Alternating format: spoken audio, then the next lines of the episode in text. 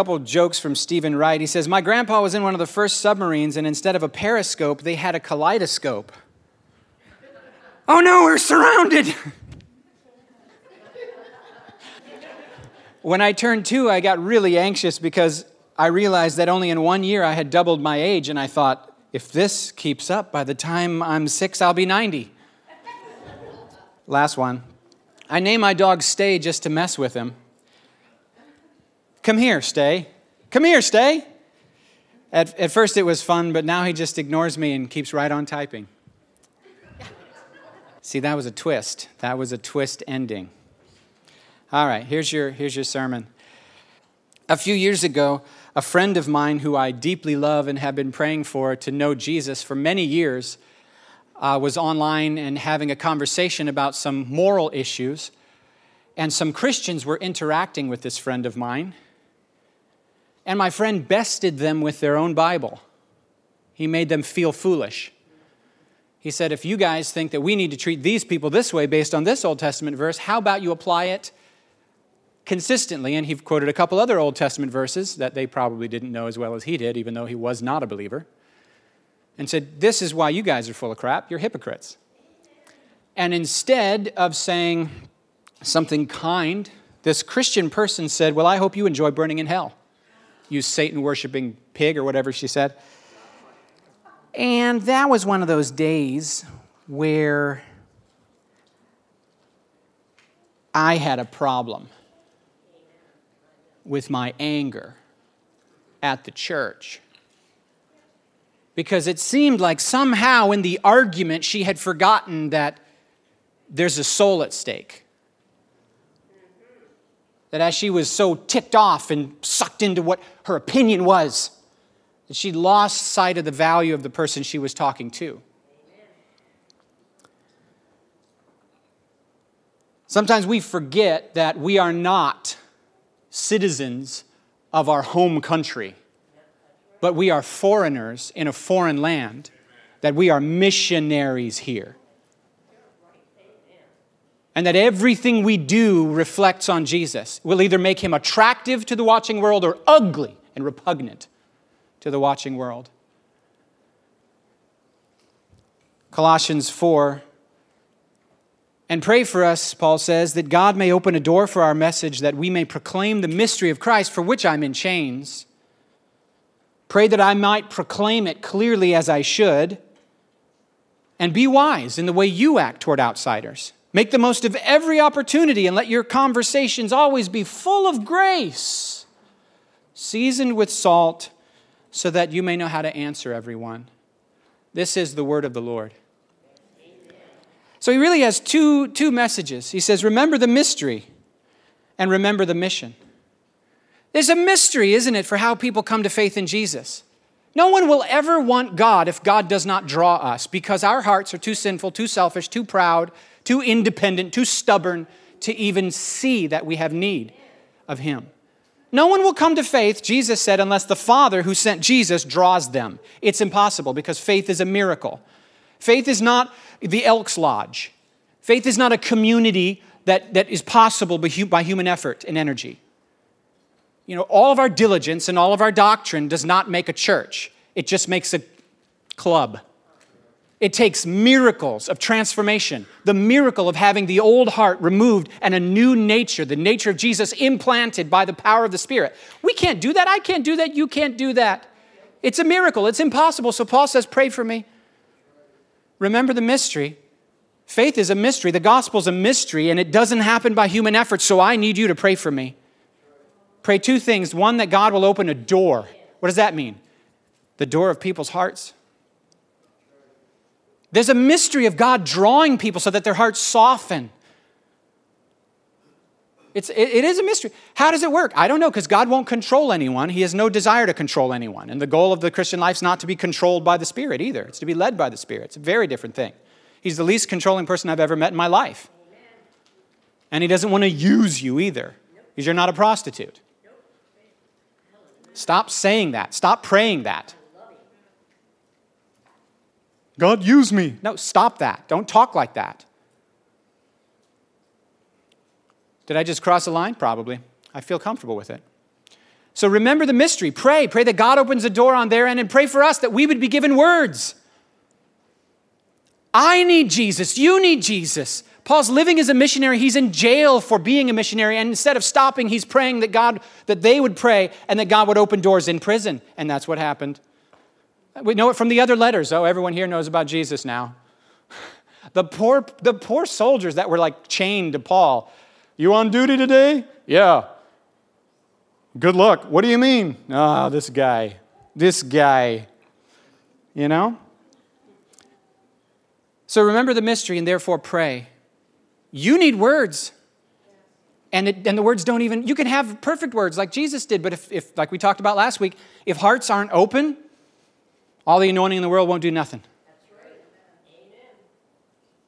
We need open doors and we need words. We need the, the Spirit working on their end and we need the Spirit working on our end. Which means we can't do it, which means, oh, God, we, we need you, God.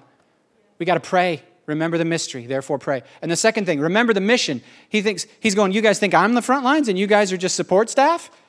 You know how much, we grew up, I grew up thinking this way. I grew up th- seeing this mindset. We send money to send missionaries somewhere else, and then they're missionaries, and the rest of us are just Christians. Guys, it's deception. You're the missionaries. In this country, y'all are the missionaries. The preachers are not the front lines, guys. Y'all are the front lines. The preachers are just staff. We're just coaching staff. We're not on the field. Y'all are on the field. Sunday morning's not the big game. The big game is Monday through Saturday. This is a halftime locker room pep talk. The big action is not you inviting someone to come here for me to do the real work. The big action is you on your face every morning getting filled up with the Spirit and the truth because you are going into the mission field as the missionaries. And Paul says, Hey, we have a mission. I'm here in prison. Pray for me. But listen, make the most of your time. You are the missionaries where you are. Remember the mystery and pray. Remember the mission and get on with it. Don't get, don't get deceived into thinking you're citizens in your homeland. Stay awake to the fact that everything you do every day re- reflects on Jesus and has eternal consequences. So he says, make the most of each of, of every interaction with eternity in view. And then it's interesting to me, he focuses on speech as a primary focus. Speech. Sometimes we go, yeah, go into all the world and preach the gospel, use words if necessary. And I go, oh, it's necessary. It's necessary. We want to live in such a way that people go, why do you have so much hope? But when you do good in the world, if you don't explain it, they'll simply conclude you're a good person. And that is not any help to anyone. Plus, hopefully you know this, you're not a good person. At best, you can become a person who has been redeemed by love, so you are becoming love, but you aren't taking the credit. If you're a real Christian, you never take the credit. You throw your crowns at Jesus' feet. And in the, the reason words are necessary is because the one who saves you is the one who wants to save them, wants to love them, wants to welcome them home as, as lost sons and daughters who are worth the blood of Jesus. So sometimes we get, we get forgetful, don't we? We forget we're in a mission. We forget we're the front lines. We start to live like this is our home. And what do we want to do today? What do we want to eat today? Where do we want to go? Where do we want to wear? What are we doing for vacation? We walk right past people or worse, we treat them badly. C.S. Lewis says that some conversations belong in the house. He said it's not appropriate for Christians to debate doctrine in public in front of non Christians. It's totally inappropriate. We take down our leaders in public, online, in front of the watching world. We take on each other. We criticize other believers over points of differences of opinion, differences of biblical interpretation.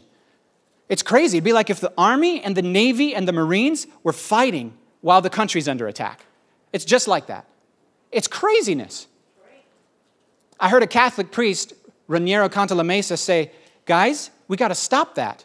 Because when the fighting is around the king, you need the army and the navy to, to, to form a tight circle around the king and fight. The, and he said, Guys, let me tell you what time it is in culture. The fighting is around the king. It's time to close ranks. It's time to partner with some people that in previous generations we spent all our time saying, they're the devil. And they're not the devil, they're actually our family. We just disagree. So you don't, you know, it'd be like going out and yelling at your wife in front of the house. And you, you might, it'd be like my wife and I having arguments out in front of the house, in front of the watching world, instead of having a smart argument in the house, figuring out our stuff, and then presenting a united front, you know? No? You've ever seen that? We've seen it. It's, it's not fun. So being wise toward outsiders is a little more complicated in the modern world because of this little, this little invention that has occurred during my lifetime called the internet. Because being a missionary used to mean that you would go to this specific people and you would adapt yourself to their culture. You would dress like them, look like them, eat like them, act like them, talk like them, think like them, find connection points, bridges to make Jesus understandable to their culture. So you would live and act and speak differently depending on who you were with. And some people go, oh, that's being phony. No, that's being a good missionary. You're not, you're not changing the essential doctrines when you do that. You're being faithful to the unchanging message by changing your methods to match the situation at hand. But now, if I talk to seven Christians on a Wednesday night inside this place, and then I record that and I post that out in public for everyone, everywhere, always to see it, because the whole internet is instant, constant, global, and permanent. I feel like I'm talking fast, and I don't care. Speed your brains up. Just, I'm going to talk fast. Can you see how that's a challenge? Now, it used to be that if you go to the Jews, you'd speak one way, you'd focus on one thing, but if you go to the Gentiles, you'd focus on different things because Jews and Gentiles don't value the same things. But now everything's online. It's all instant, constant, global, and permanent. Who are you even talking to? It makes it really difficult to be missionaries. So maybe we shouldn't post everything online all the time. Just a question is it really necessary for everyone, everywhere, to react to everything happening all the time.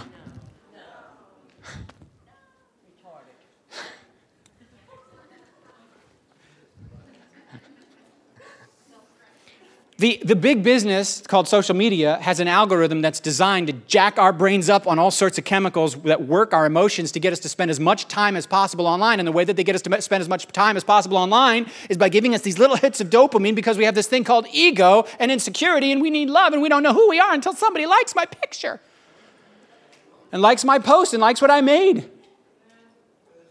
And it's addictive. It's super addictive. It's fun when I find young people that are like, yeah, I don't even have social media. And I'm like, wow.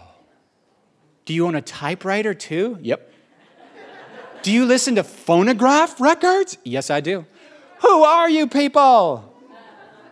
I want to learn your ways.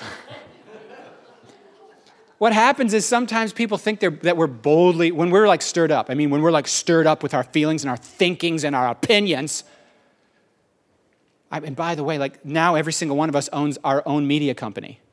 We have our own real, like live action, like reality TV show called Me. It's not helpful.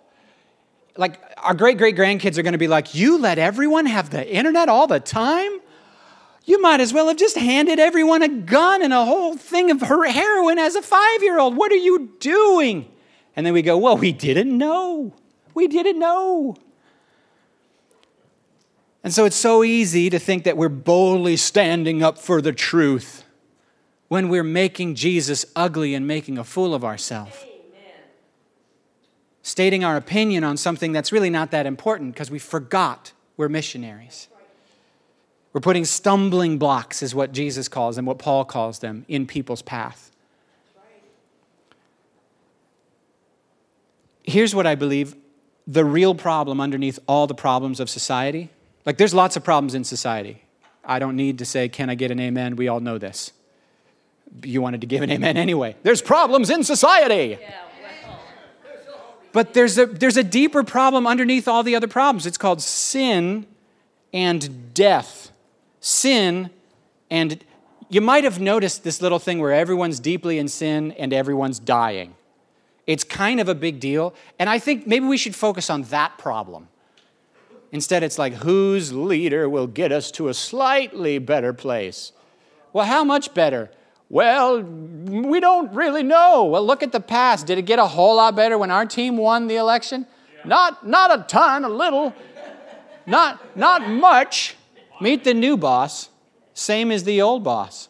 Y'all, I've just completely given up on this American deception and I put all my chips in the Jesus thing. Amen. Amen. There's concentric, concentric circles in our lives. Like the Holy of Holies, the deepest center of your life belongs only to God and God alone. And when you're finding truth, it's 100% truth and 100% you submitting to that truth. But then there's an outer courts where you deal with the church, the other people around you. And it's a different set of responsibilities. They might not be ready for the truth you're ready for yet. So even though you don't ever water down the truth as you walk in it and believe it, when you apply it with other believers, you have to have pastoral wisdom. Are you with me? Have I lost you? So, for example, they might not be ready for calculus yet. Calculus is for 12th graders. They might be ready for third grade issues multiplication, division, and fractions. By the way, I never made it to calculus, and I never intend to. Someone else will. I'm not building bridges, I'm preparing people for eternity.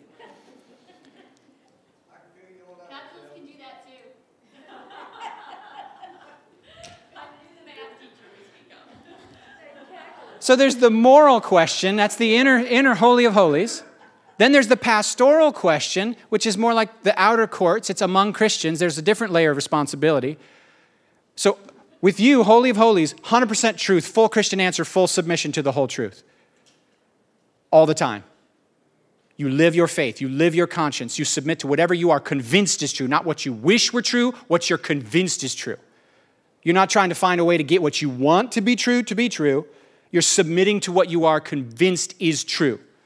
Holy of holies. God is God in your heart. Then there's the outer circle, the church issue.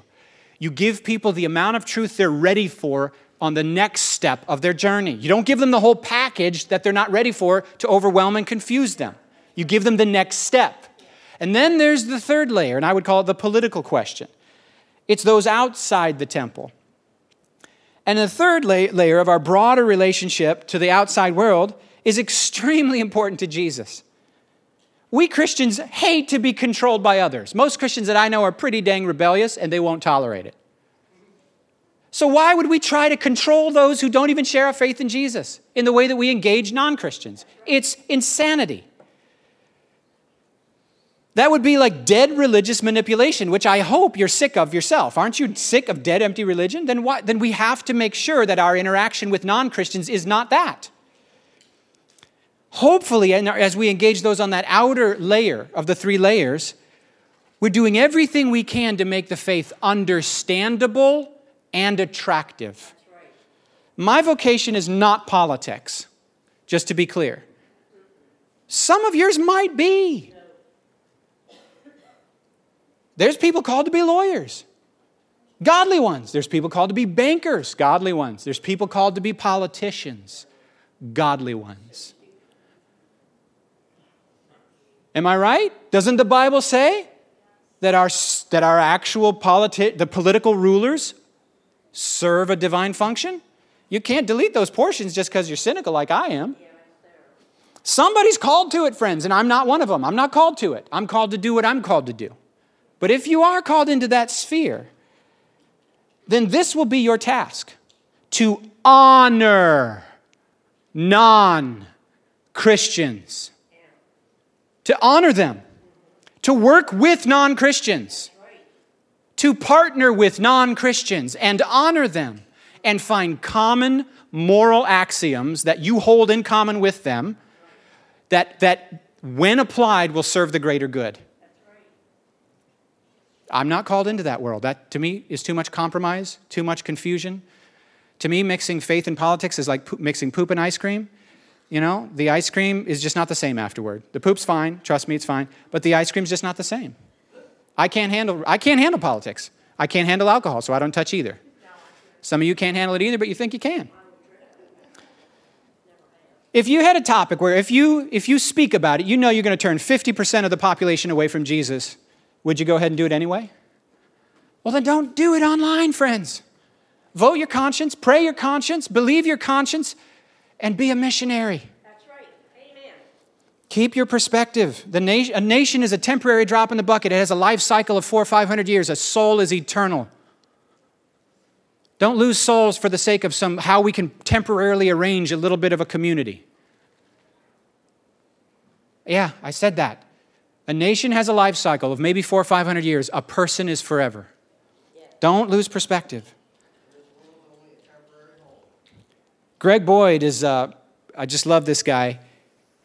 Paul says, Grace seasoned with salt so that you might know how to answer everyone. Greg was in a debate with an atheist. He was taking the God is real, God is good, faith is worth having perspective. The atheist was taking the God isn't real, science is true. By the way, those that's a false dichotomy. I believe in God and I love science. Those are not against each other. But a lot of people, especially atheists, atheists seem to think that those are mutually exclusive. So Greg said, That guy mopped the floor with me in that debate. That atheist made me look stupid. He destroyed me. And I sat there at the end feeling like a total failure.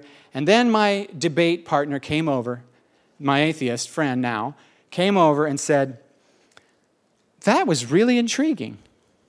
And Greg says, Oh, really? You decimated me. I feel like a fool. I feel like I failed Jesus. And, and the atheist guy says, um, I would like to meet with you to discuss this further. I've never been treated this friendly before, and you said some really interesting things that make me think. He lost the debate and he won a friend. He, he, he knocked that one out of the park, but he felt like an absolute failure because he lost the debate. But here's the thing, guys Jesus hasn't called us to be lawyers. You will be my witnesses. A lawyer serves a very different purpose in a court of law than a witness, doesn't it? What is the witness called on to do, guys? Testify to what? What you have seen and heard.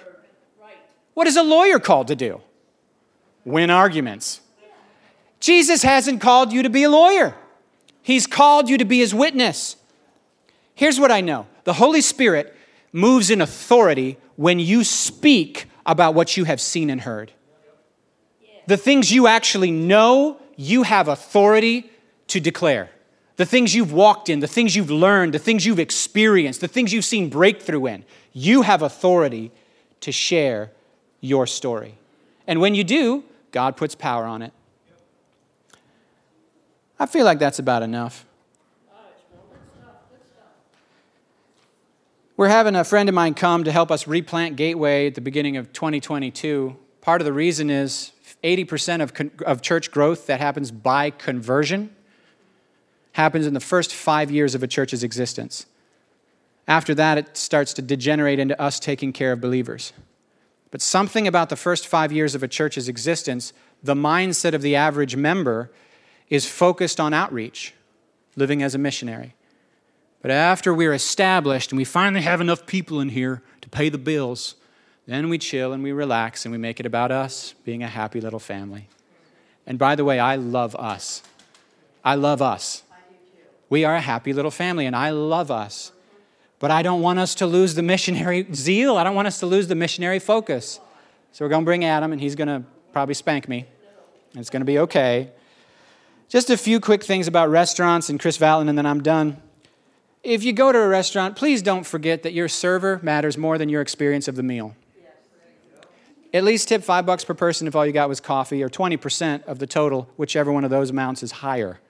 And be nice. Chris Vallotton, when we were out there, Stan will remember this, when we were out there at a prophetic conference, everything was on fire.